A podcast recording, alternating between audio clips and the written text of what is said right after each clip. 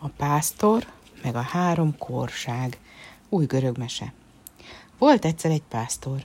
A falun túl legeltette birkáit, ott állt a kunyhója is. Egyik este éppen fekvéshez készülődött, mikor hallja hogy kobognak az ajtón. Kiszól rajta. Ki az? Nyiss ajtót! Kinyitja az ajtót, hát egy asszony áll a küszöbön, talpig feketében. Kérdi tőle a pásztor. Ki vagy te, asszony, mi járatban vagy erre felé? Fekete hímlő a nevem, és azért jöttem, hogy add nekem a legszebbik bárányodat, mert ha nem, elviszlek, és halálfia vagy. Add hát ide, akkor megmenekülsz tőlem.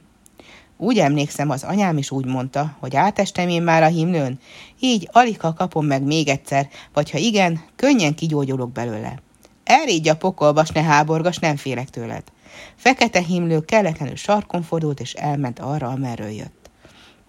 Pásztor feküdt, de még be sem hunyta a szemét, újból zörögtek az ajtón. Ejnye, mi megy itt végbe ma este? Ki van ott már megint? Ajtót nyit, hát újból egy feketébe öltözött asszony áll előtte. Mi keresni valód van nálam ilyenkor, te asszony?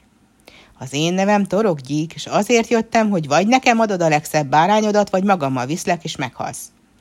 Úgy emlékszem, és édesanyám is olyformán mondta, hogy volt már nekem gyerekkoromban torokgyíkom. Másodszor nem kaphatom meg. Semmit se félek hát tőled, eríti te a pokolba. A fekete ruhás fogta magát, és dolgba távozott. A pásztor végig dőlt fekhelyén, de alig, hogy elszenderedett, újabb kopogtatásra riadt fel. Ej, a mindenségét, hát nem lesz már nyugtom ma este? Kinéz az ajtón, hát megint csak egy gyászruhás nő az.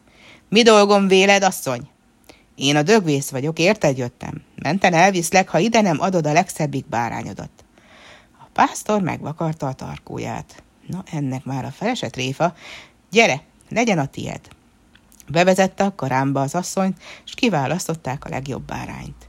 Vidd, mondta a pásztor. Nem úgy van az? Majd te elhozod a házamig. Merre van a házad? Gyere csak velem, majd meglátod. A dögvész ment elől, a pásztor meg vállára vetette a bárányt, s ment szorosan a nyomában. Egy meredek hegyen haladtak felfelé, puszta kopárvidéken vitt az út fel a tetőre. Felértek, hát se ház, se semmi. Szegény pásztor féltám rettentően, de nem mert szólni, csak hallgatott. Végre messzire egy hatalmas palotát pillantott meg, világos volt minden ablaka. Mikor elérték a palotát, beléptek, és a pásztor mit lát? Az egész palota tel is teli volt mécsesekkel.